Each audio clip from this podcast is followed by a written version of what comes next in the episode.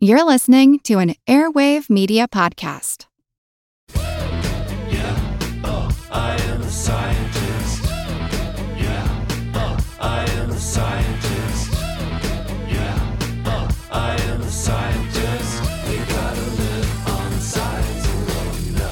Welcome to Unbiased Science, where we bring scientific method to the madness. We're your hosts, Dr. Jessica Steier. and Dr. Andrea Love. And this week, we are joined by a special guest to discuss a controversial, excuse me, controversial and often misunderstood topic that is rife with misinformation and misconceptions opioids and the opioid epidemic. So we're joined by Dr. Ryan Marino, who's a medical toxicologist, emergency physician, and addiction medicine specialist, and assistant professor in the departments of emergency medicine and psychiatry at Case Western Reserve University School of Medicine in Cleveland, Ohio. He is active in clinical practice, teaching, and research, and runs an addiction bridge clinic at Cleveland Medical Center. His interest in poisonings and substance use disorder began during his training leading up to the early years of the opioid epidemic, in particularly hard hit regions of Western Pennsylvania, where he completed medical education, residency, and fellowship training at the University of Pittsburgh, and worked both clinically and on substance use research at the University of Pittsburgh Medical Center before returning home to Northeast Ohio and Case Western. The intersection of his three specialties is uniquely suited to the topics of drugs and the effects that they have. His research and advocacy work focuses on better understanding and best practice medical management of substance use disorders, reducing barriers for both patients and providers in treating substance use disorders, and combating stigma and misinformation. Outside of addiction work, he's also active in identifying and addressing social determinants of health and advocating for patients who have been traditionally overlooked by the medical establishment. And we'll link to all of this on our show notes, but you can find him on Twitter or X at Ryan Marino and on YouTube at Ryan MD. All right. So let's let's get into it by setting the stage. So it's estimated that 60 million people struggle with the addictive effects of opioids globally and more than 100,000 people die every year of opioid overdose. Many of them with fentanyl, an analgesic drug that is 50 to 100 times more potent than heroin or morphine. Certain opioids are considered some of the most addictive substances known. Now, the high prevalence of opioid use disorder has led to an array of health and social problems. And the US has seen record high rates of neonatal opioid withdrawal syndrome, more children entering foster care, rising heroin and fentanyl use, outbreaks of injection related infectious diseases, and a decline in workforce participation in areas with relatively high rates of opioid prescribing. And in fact, the CDC has aptly described the crisis as the quote, worst drug overdose epidemic in US history. So Andrea Ryan, I'm not sure who to who to turn to here because I know you could you could both do this, but can we start with maybe a little background, the history, the classes of opioids and opiates? Maybe that's a good starting point. Yeah, sure. And first, you know, Ryan, we're super thrilled to have you here. We wouldn't want to tackle this topic that is often filled with controversy and, and has often been used as a, a talking point for kind of the erosion of trust in regulatory agencies with with anyone else. Um, so so very excited to kind of hear your insights from a clinical and a research perspective. Maybe I'll just kind of set the stage with some of the history, and then I'm going to hand it over to Ryan to kind of dig into to some of the pharmacology and toxicology. So, so opioids are substances that are derived from opiates and opium. Really, it all comes back to opium, which is which is a poppy. Um, it's a flowering plant. Papaver somniferum, which is the opium poppy. This has been used in human history for thousands and thousands and thousands of years. Opium is harvested by basically cutting the green seed pods of the opium plant, and a, a latex or an oil kind of is secreted. And then once it dries, it's it's harvested and, and collected from that. So historically, opium itself, kind of un, unadulterated opium, was used for a variety of medical indications, including pain relief as well as surgical an- analgesia. Um, it was also used for for asthma, for relaxing muscles, for for eyesight related issues, GI issues, and we'll get into some of the GI related side effects of, of opioids.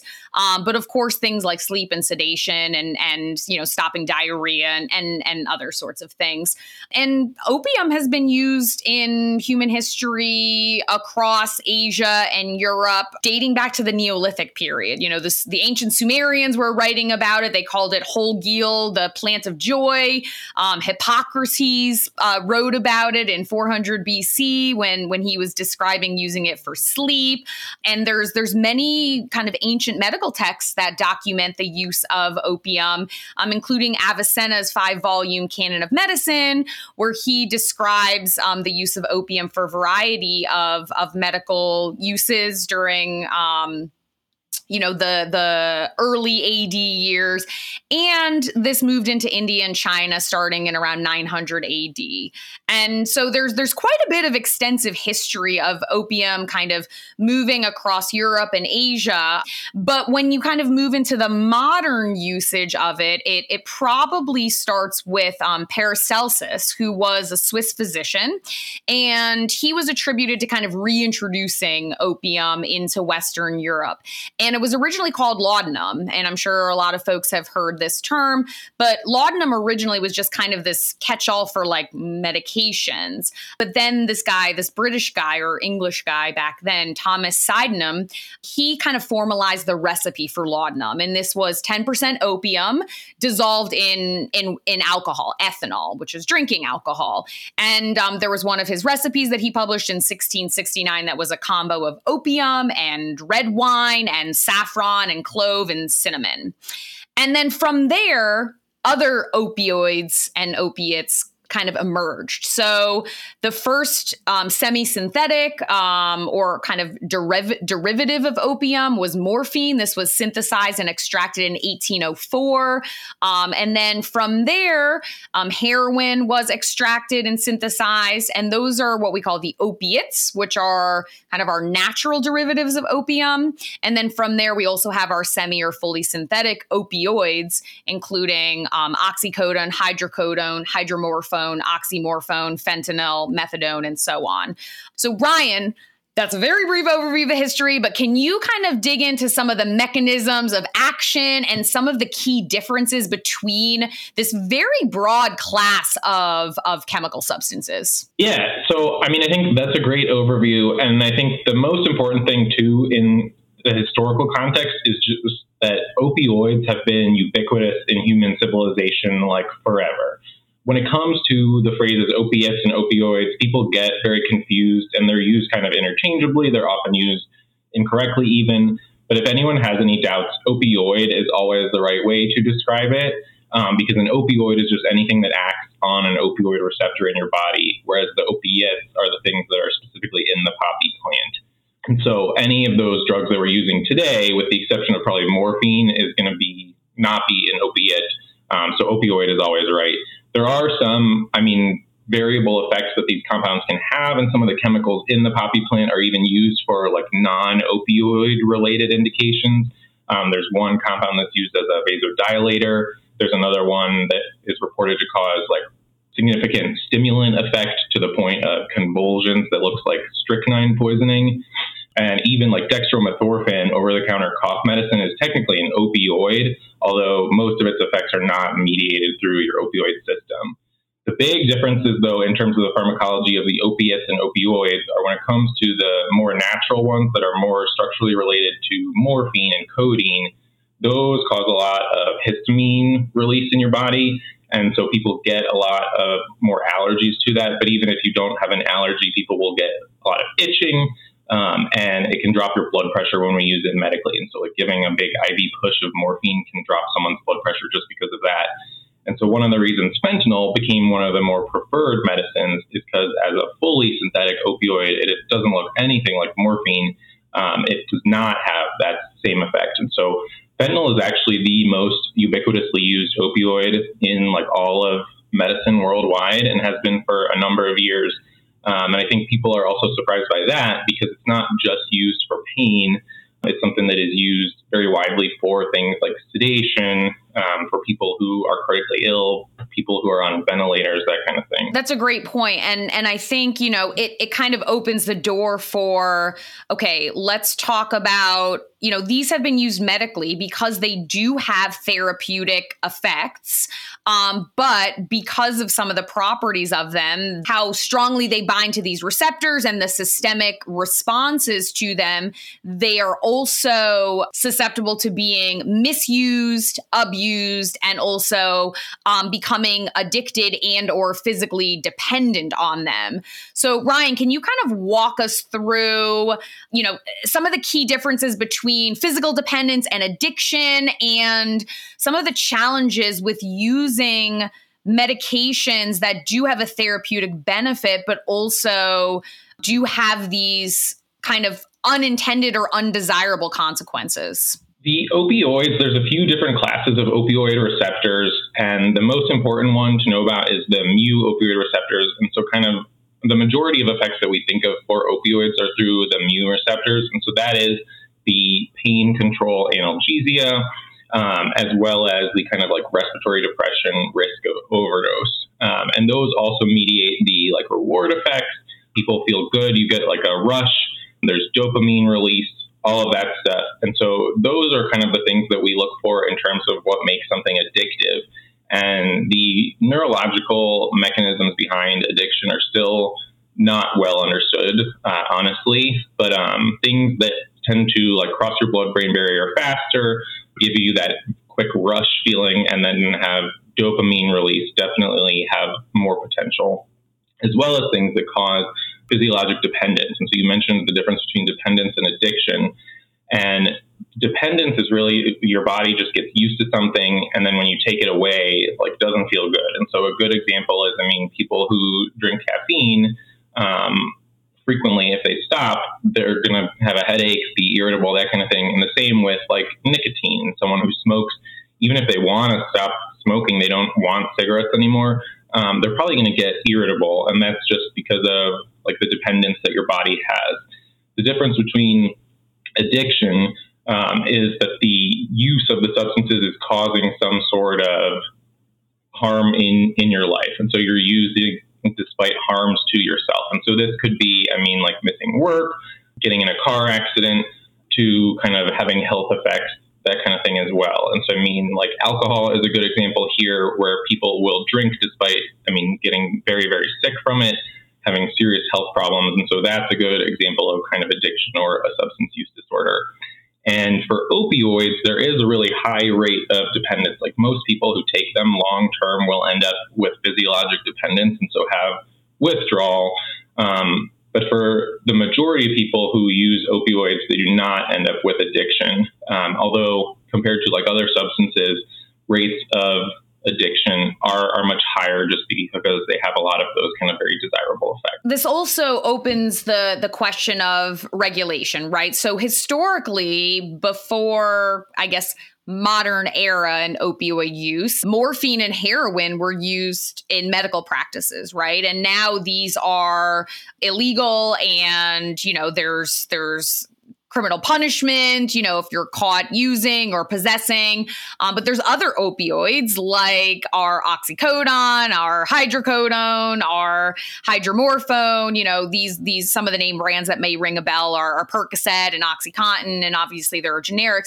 But obviously, a lot of these act on similar receptors in the body, and so you know there obviously are overlap in use and misuse of these because, you know, say an individual um, is prescribed a legal but controlled opioid for a legitimate medical indication and then they develop a physical dependence on this or an addiction and then you know their medical indication is no longer there but because they have this dependence on it they're seeking an alternative source. And and this is kind of really where I think the the current opioid epidemic really gets messy. Can you speak to a little bit about some of the regulations and some of the implications before we really get into kind of the current um, state of the opioid epidemic? As controlled substances, these are heavily monitored um, by the DEA. People have to have special licenses. You have to give the indication for why you're prescribing for a pharmacist to even fill this. There are now drug monitoring databases set up throughout the country, and we could really get into the weeds talking about kind of some of these other things that have popped up. Um, and the DEA as well, because these are controlled substances, gets to set how many can even be made um, in the United States every year. And so, like during early 2020, when the there were a lot of people very sick on ventilators from the pandemic, we actually had a lot of shortages of opioids because no one was prepared for the amount that we were going to need. In terms of kind of prescribing, there was a lot of prescribing that began in like the 90s and early 2000s, and that was considered this like period of, of over prescribing, maybe the first wave of the opioid epidemic. I would argue that it actually goes back even further. And if you go back to like the post Civil War period, after morphine had been popularized, a lot of businesses, because it was not a controlled substance at that time, were just selling products with opium, morphine, laudanum um, to people for like having trouble sleeping. Is your baby crying? Um, do your teeth hurt?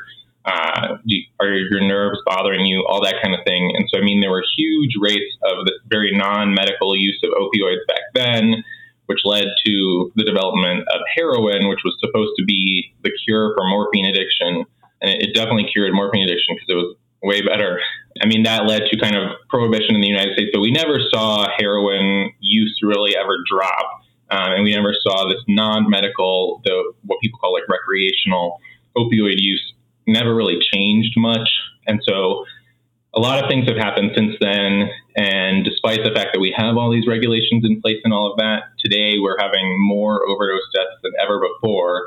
So it's a little hard to kind of tease out like what works, what's good, what's not. Obviously, making these available commercially through like corporate interests wasn't good. Uh, having people be overprescribed, having all of these prescriptions out there wasn't good.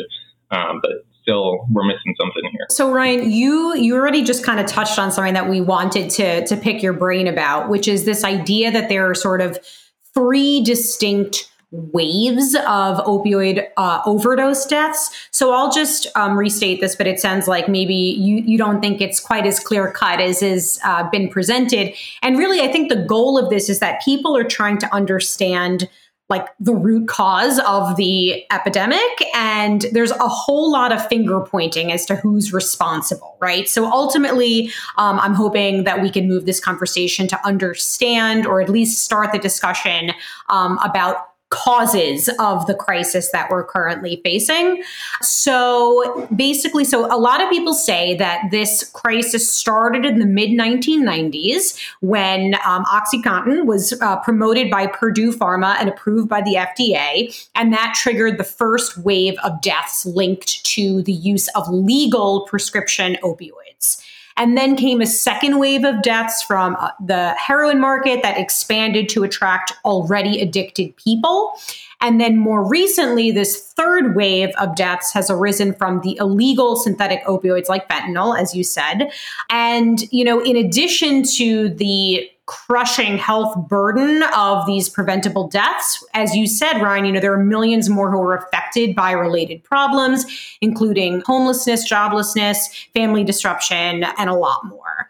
So, can you just sort of talk through these different waves? Um, I, it sounds like already you said that you think it may have started even before this this first wave, and then let's maybe move the discussion to what we think might be driving uh, this this crisis. Yeah, I think the three waves kind of framework is, is, useful to look at what's going on now and what has happened kind of in like our lifespan in the past like 30, 40 years.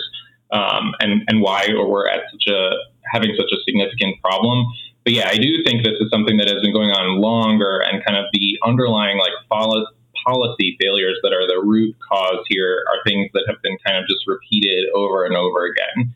And so what we saw with these three waves, like you said, the first wave was kind of overprescribing deaths.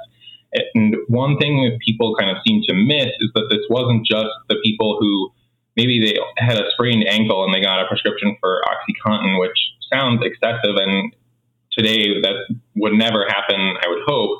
But the people who got that and, and took it normally, most of them did not end up with like addiction problems, any of this. The real problem was that there was no good oversight and these companies were pushing people to prescribe these pills and pill mills showed up these were clinics that did not keep any records. People would fly in on chartered jets from out of state, get tons of prescriptions for a month's supply, pay cash. There's no records.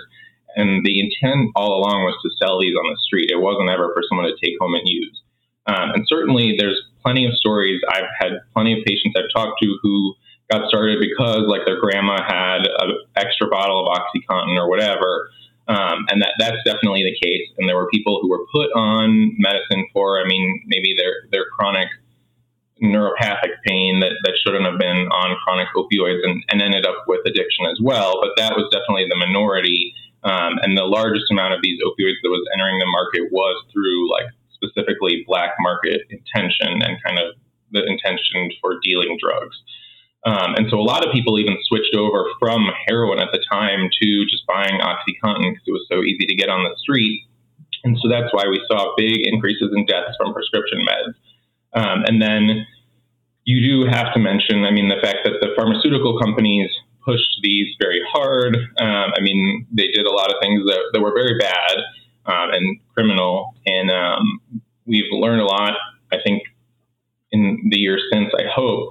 Uh, but again, like at the end of the day, can you really blame the corporations who are trying to push a very desirable product, we're trying to sell it when we have a very capitalist, corporatized healthcare system? Um, and if we're not going to do anything to kind of address that the only way you can kind of make money as a pharmaceutical company is to get your prescription prescribed and get people to want to be on it. So there's there's definitely some more nuance there. But so with kind of the pushback to prescribing, not wanting someone with like chronic toe pain to have a 12 month supply of fentanyl lollipops at home, um, prescriptions started to decrease. And so people switched to heroin. And in kind of the early 2000s, there was actually an increase in heroin use, which doesn't happen very much in kind of the last like 150 years. Heroin use rates have, well, like 120 years, I guess heroin use rates really haven't increased other than like after the Vietnam War when a lot of soldiers brought back kind of heroin use from Southeast Asia and then the early 2000s. Um, and some of that was people switching from pills to heroin because then it became harder to get pills, easier to get heroin, but also probably something to do with kind of like economic despair, like the horrible events happening around the world, everything that's been going on since 2000s, um, which again, I, I'll try not to get into the weeds here. But uh, heroin was very easy to obtain. A lot of people were using it. I remember that was like when I was starting to be in medicine, and it was just surprising because like everyone was on heroin. Um, and you get this idea from Hollywood that it's like the lowest of the low. Heroin chic, right? Yeah, but it was like everyone. I mean, suburban housewives, yeah. grandmas, um, you name it. And then the heroin supply was effectively destroyed by the United States, who, because heroin was illegal, lots of people were using heroin. There was lots of heroin entering the U.S. And so this primarily in the U.S. meant northern Mexico, where there was a lot of poppy fields. Um, and so getting back to kind of poppy plants, these require good temperatures, lots of sunlight, lots of land to cultivate.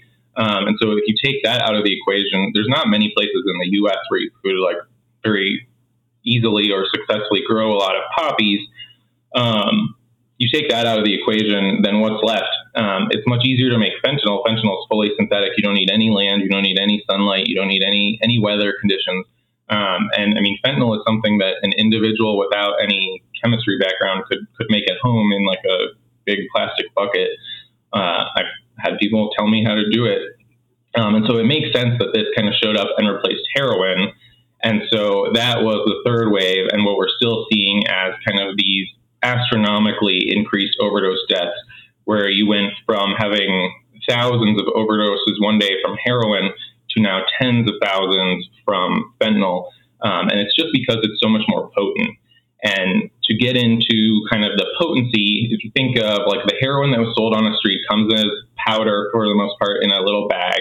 Um, it would be about 50% pure, and each bag would have about like 50 milligrams of heroin, give or take. And I'm kind of using like easy numbers here, so it might not be totally accurate. But if you think that someone would get 50 milligrams of heroin in a bag, they know how much they use, um, and people do use large large amounts. But so to go to fentanyl, which is 50 times more potent, that would be like one milligram of fentanyl in a bag of 100 milligrams. And so a 1% difference would be 100% more drug. And so it's very easy when you're talking about kind of the black market, the way that these drugs are measured out, and all of that stuff, how they're transported, everything. Um, it's not the same as like a regulated pharmaceutical product. And so very easy to get kind of differences in where a few percentage points in your heroin wouldn't probably be noticeable one way or the other if you're getting less than 50 milligrams, more than 50 milligrams you're probably not going to have an issue. But fentanyl, it, it's just a, an astronomical difference, and you can get exponential increases very easily. And nowadays, I mean, this has changed so much in the past few years, which is another problem with fentanyl. It's changed the way people do drugs, the way people respond to drugs, because it has kind of different effects. And so now, I mean, you can get 10% fentanyl in a bag, um, and people are having to use kind of really, really high doses to just maintain not being in a state of withdrawal all the time. So that is, I mean, in addition to kind of the fact that it's an increased risk of overdoses, it makes it very difficult to treat uh, opioid use, opioid withdrawal, all the things that go along with it. Um, things have just changed so much in a very short time. Yeah, I mean, it, it's certainly, um, you know, a, a, very disheartening and and and tragic picture. Um, you know, especially because you know a lot of individuals who kind of fell prey to this um, you know it was really through no fault of their own right as you kind of spoke to this ryan and and you know i think i think the big tldr is that there's there's a lot of missteps. There's a lot of failures that there's multiple systems that have kind of played a role in this. And and and even if we're talking about kind of the current era of the opioid epidemic certainly the abuse and or misuse um, really started well before this. And through the initial use and ease of access to heroin and morphine and so on. But maybe we can talk very quickly about oxycontin because oxycontin is kind of top of mind for everybody when they think about the opioid epidemic because it really is um, exemplifying a lot of those missteps and certainly got a lot of public attention through lawsuits and and legal issues and you know several TV shows about it. But but ultimately you know so so oxycontin was an opioid oxycodone a name brand version that was released by Purdue Pharma um, and it was it was introduced or approved by FDA in 1996 and Purdue really aggressively marketed it. Um, they were actually able to grow their revenue from 48 million in 1996 to 1.1 billion in just four years. And part of this is because while the FDA approves the use or, or, approves medications and medical interventions for use, um, they're really limited in what they can do after approval. So they have very limited oversight in any marketing or promotion by those companies. Um, and so Purdue actually launched this this very strategic marketing campaign where they would um, create these like pain management trainings and these pain management symposiums, and they would pay and recruit healthcare providers, clinicians to speak at them around the country, um, primarily in Florida and Arizona and California there were like over 5,000 healthcare providers, so pharmacists and, and physicians and nurses. And these were, you know, paid and, and swanky and, you know, sh- they were schmoozing them. And a lot of the, the messaging was around, because this wasn't the first opioid that was approved, but the messaging was, it was less addictive. It was more effective. It had a better safety profile. It could be used for even mild to moderate pain. So your patients who maybe you know, opioids weren't an indication for a sprained ankle or toe pain, maybe Oxycontin was the way to go. And a lot of the physicians didn't necessarily know any better, but it also opened the door to this, this pill mill phenomenon where you had physicians who were doing things that were not uh, guided by medicine and evidence, and they were essentially over prescribing or prescribing to people who didn't have a legitimate need because they were going to then sell it on the street. Um, and so it, it was very multifactorial. And, and certainly, I think there have been some physicians who have come out and said, you know, we, we we have prescribed we have overprescribed opioids. Um you know we but but for the most part the, the this is well intentioned right? We want to help our patients right? Our patients are suffering.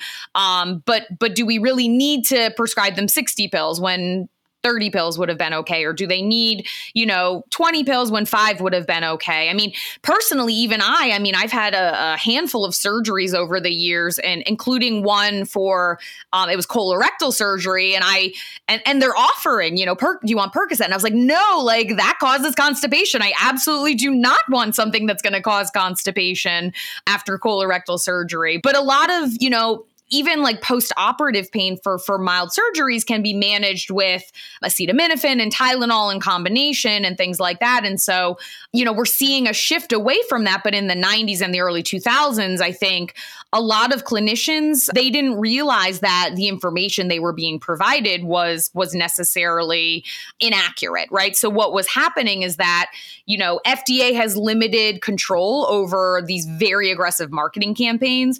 Purdue Pharma is making lots of money. Their reps are getting huge bonuses by pushing this and targeting a lot of underserved communities who are maybe more susceptible. They don't have equitable access to health care.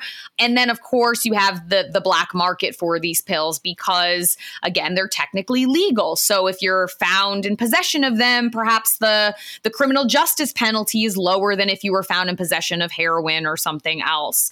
And the other thing that I think we we certainly have to talk about is yes, this is a capitalistic society, right? So there there there's incentive and um, you know, companies can influence policy, right? They can influence politicians, individual politicians.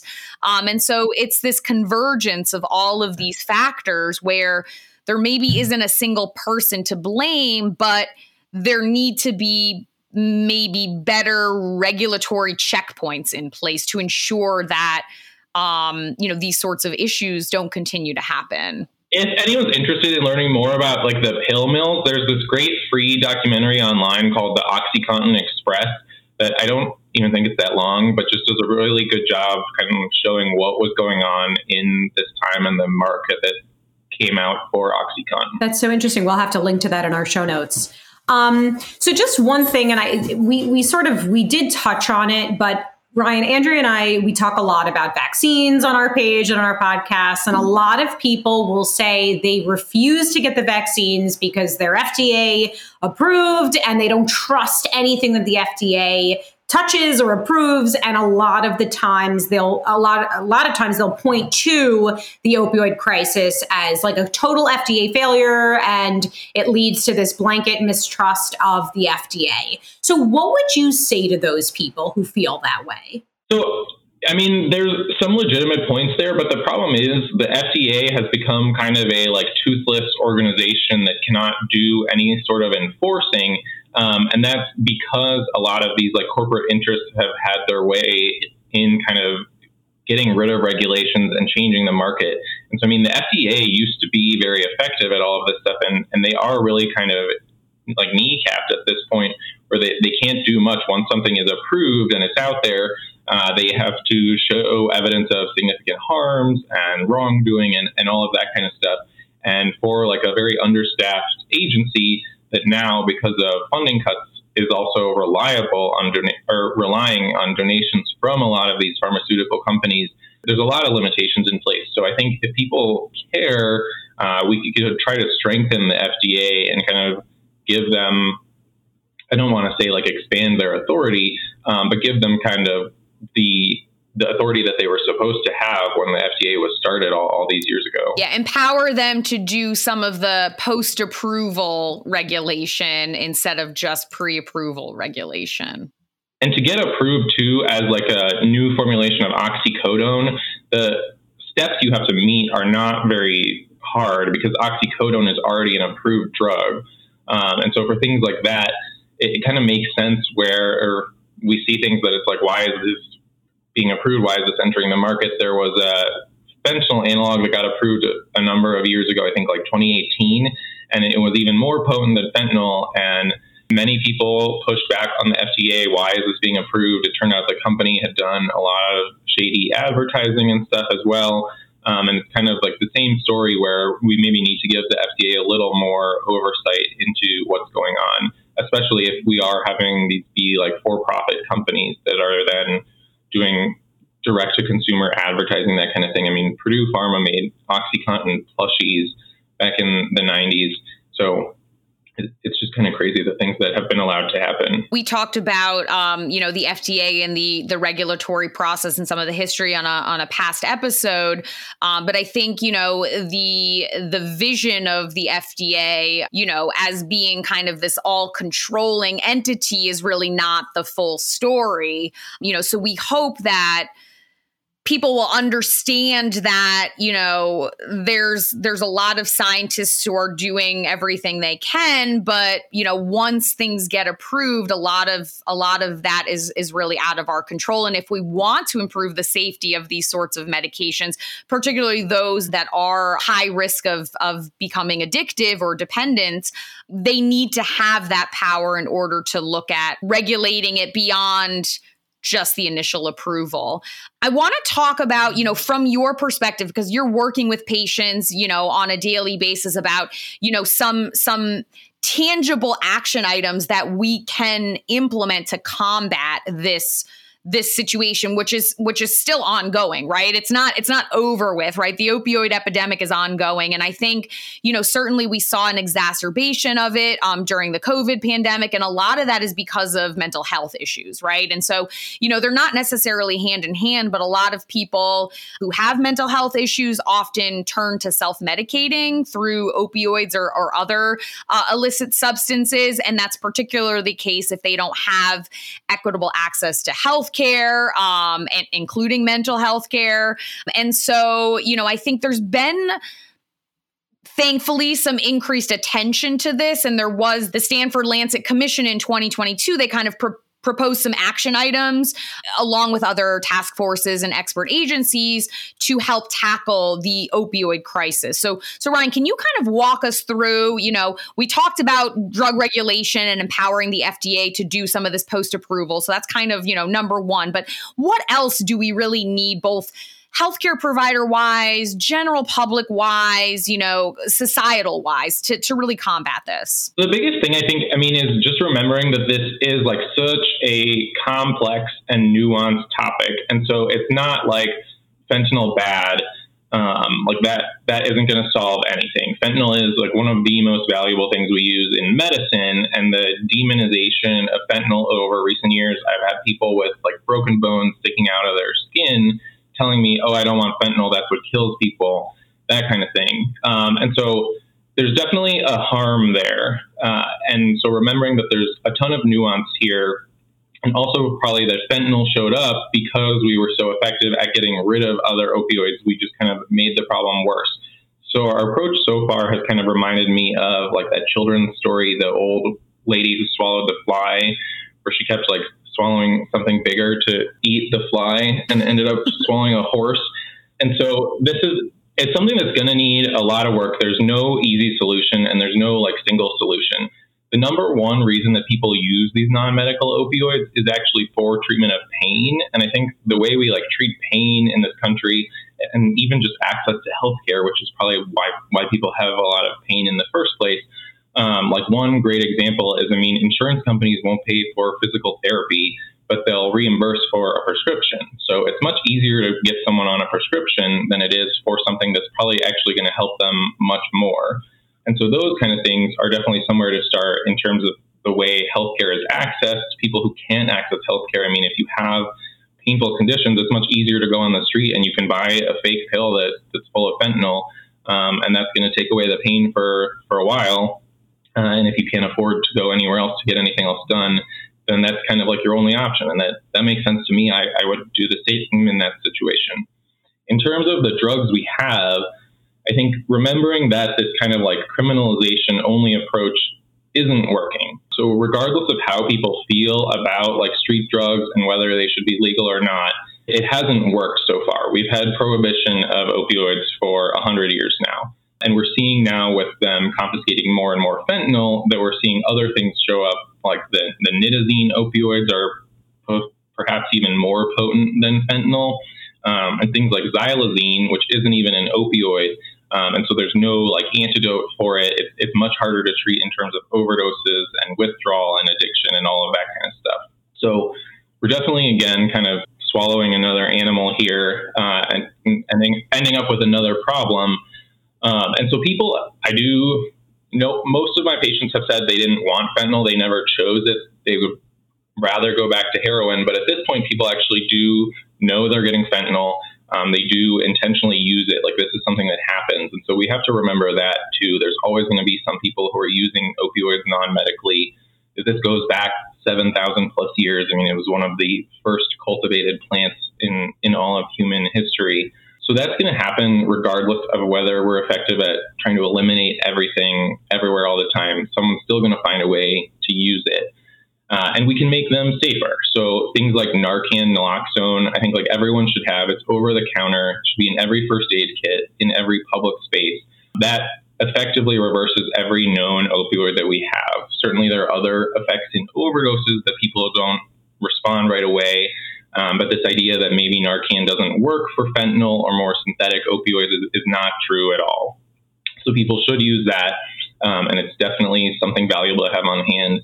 That isn't going to prevent people from using drugs. It's not going to treat addiction. So, I mean, expanding kind of our, our treatment services is also really important. Um, we have two really good medications that treat uh, opioid use disorder, and those are still really inaccessible to most people. And primarily methadone, which is actually the gold standard medicine, it's something that has been FDA approved for this since the 70s. Um, it's a drug that's from the 1930s. The majority of people in the country can't access that. And so, I mean, we have millions of people with opioid use disorder. Probably like 80% of them at least could benefit from methadone, um, something like that, give or take but we have, I mean, a few hundred thousand people are able to access this. And so that's really a problem. And that's not just in terms of kind of the other issues with healthcare access, like insurance and everything, but the like substance use treatment industry is really problematic for the same kind of capitalistic reasons for the most part, but also because like legitimate treatments are usually come with tons of oversight or are regulated so that people don't want to offer them, that kind of thing. Um, but you can get your Medicare to cover like goat petting um, at a farm for 30 days much more easier than you can for like uh, evidence-based medical treatment. Um, and so, I mean, I think those are like some of the biggest steps that we can take. Obviously, there's a lot of other things people can do, and I think the concept of harm reduction in general which is very controversial in addiction, even though harm reduction is like most of modern medicine, uh, at least when it comes to adults. Like ev- everything we do is kind of harm mitigation, harm reduction. Um, anything that kind of makes people like a little bit safer, prevents an overdose, prevents an infection. Uh, I mean, one of the most common things I see in the hospital is these very preventable infections. Uh, someone spends two months in the ICU, ends up having to get new valves put in their heart um, or, or ends up dying. And it could have been prevented with a two cent clean syringe and an alcohol swab. Um, and so, not blocking those, getting those things out there is going to make a big difference. Things like fentanyl test strips, all of that. And for whatever reason, those just remain so controversial and like politically charged. And there, at the end of the day, there's no reason for it. There's such good evidence behind all of those things. And we're seeing, I mean, 70,000 Americans die a year from fentanyl overdoses, over 100,000 die from drug overdoses. Like all of these things are, are preventable. Everyone has to know somebody at this point who has been affected by this personally. Um, and those numbers being so large are only the people who are dying from overdoses. I mean, the people who end up in the hospital for two months or, or survive their overdose and have horrible complications don't get counted in there too. So yeah, it's a really big problem. I think just kind of like thinking about it, talking about it, whatever we can do to make this a little less like of a charge and controversial topic is always good. The last kind of bucket or the cherry on top. I mean, you, you just did a beautiful job summarizing so many, you know, complexities in this, but the stigma, right? The stigma and and how that stigma feeds into the politicization of addiction, treatment, substance use disorders, mental health. Um, you know, my my brother had you know unmanaged or poorly managed bipolar disorder and he self-medicated with a variety of of things until he died by suicide. And you know i mean it's it's it's just a very complex and, and unaddressed issue. But i think the stigma also plays into the misinformation. So ryan you noted that you're seeing patients where fentanyl is the preferred medication in a therapeutic, you know, administered by a physician and, and monitored, but they're opposed to it because they've been told that that's the one that kills people. And so there's there's so much misinformation about opioids and opioid use, and a lot of that has been exacerbated by media, by social media, by by um, criminal justice agencies, by TV shows. Um, so I want to, you know, maybe maybe just correct some of the most glaring misinformation um, about about fentanyl in particular. But then, you know, these shows like Dopesick and Painkiller, which really kind of bring more attention on on OxyContin in particular, but the opioid epidemic um, more generally, and and maybe you know what's the harm kind of with you know to society at large um you know with kind of the the undue or exaggerated attention not that i think these stories aren't important but i think it's hard for people to parse out what's real what's credible and what is um sensationalized Yeah, and I mean, I think we already kind of touched on the fact that, uh, like, not everyone who uses these substances gets addicted. People who use them even long term don't necessarily get addicted. Um, and when it comes to, I mean, even like using IV heroin or fentanyl, estimates are that only like 15% or pe- so of people might end up with a substance use disorder long term. And so I think that's an important place to start is just that these aren't like evil substances. People who use them aren't kind of like extreme rock bottom. Um, they're not out to get you. And this idea that people who use drugs are like out to hurt people, that drug dealers are intentionally contaminating stuff. The drug dealers are just meeting a demand. I mean, we live in a capitalist society. They're trying to make money. People want to buy opioids. There were no opioids, so they started replacing them with fentanyl. Um, it's it's not a malicious thing at all, uh, and so that that is another problem. And I think that this idea that like drug users are bad people and out to like hurt everyone has carried over into this idea that things like fentanyl now you can touch fentanyl and overdose. You can be near someone who used fentanyl and overdose. Um, it can just like get into the air and that kind of thing. And that seems to be like the most popular and pervasive myth in recent years. I mean, definitely all of these uh, stereotypes about people who use drugs have been pervasive for, for a long time and remain so. But I think that has been particularly harmful. And I don't, it's so, so like broadly encompassing. It's so prevalent in society at this point. Um, and this idea, because so many people are dying from fentanyl, it is more potent. It's easy to overdose on. Um, I think everyone's probably seen a picture of like those little vials with pieces of powder in it, and you have like your morphine, your fentanyl, and your carfentanil, and it's just one grain of sand is enough to kill you of carfentanil. Um, and that's not even necessarily true from like a biochemical perspective. But certainly, I mean, it is more potent, but these drugs don't get into your system unless you ingest them. And so, like, someone who uses drugs is not dirty, they're not a contaminant. And one thing that, that I've seen where this is a problem is that people who o- actually overdosed um, do not get resuscitated. And so people are scared to go near them. Um, and beyond that, I mean, people treat them differently out in society, that kind of thing. But it is a big problem when no one wants to go near someone who's overdosed or waste time putting on like a hazmat suit and that kind of thing. Um, I mean, I wish people wanted to put on PPE during the pandemic, but they, they will when someone has an overdose. And there's is like a reason behind that because there are fentanyl patches. Fentanyl can be delivered through the skin, but it's not the same as fentanyl that's on the street. It's a completely different chemical product. um, and it's incredibly ineffective. Uh, and so I think this like pseudoscience plays into the misinformation. There was this event in Moscow in 2002, I want to say, where there was a bunch of hostages being held in a theater, and the Russian army pumped something in through the duct system, and like everyone died. Most of the hostages actually died, um, and of the survivors, days later when they got out of Russia, um, they were able to test them and their clothing and detected some fentanyl analogs. And so people think that there was fentanyl gas pumped in, and fentanyl does not aerosolize. The Russians have said that there was something else involved. Um, so again, this is like some little nugget of truth has played up into th- this widespread moral panic, and we're now seeing. I mean, people focus all of their attention on this. This is what gets the most media coverage, rather than talking about the fact that like we could be spending this all of these opioid settlement funds on things like Narcan, um, and they're going towards fentanyl-proof gloves and hazmat gear and people are now getting charged and incarcerated for like exposing someone to fentanyl when it's really just like they were pulled over and they had drugs on them which again regardless of whether you think that that should be criminalized or not uh, the fentanyl exposure part is completely made up. Um, and so we've seen congress the white house um, multiple state legislatures state attorney generals have focused significant time energy and funding on this idea, and it's not real.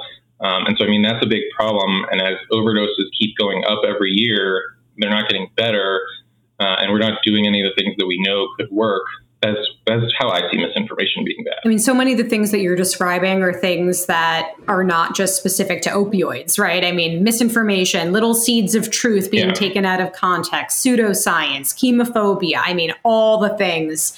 Um, so we definitely have uh, an uphill battle uh, ahead of us. Um, Dr. Ryan Marino, thank you so much for your time, your work on the front lines, your expertise, all the work you're doing to raise awareness about this.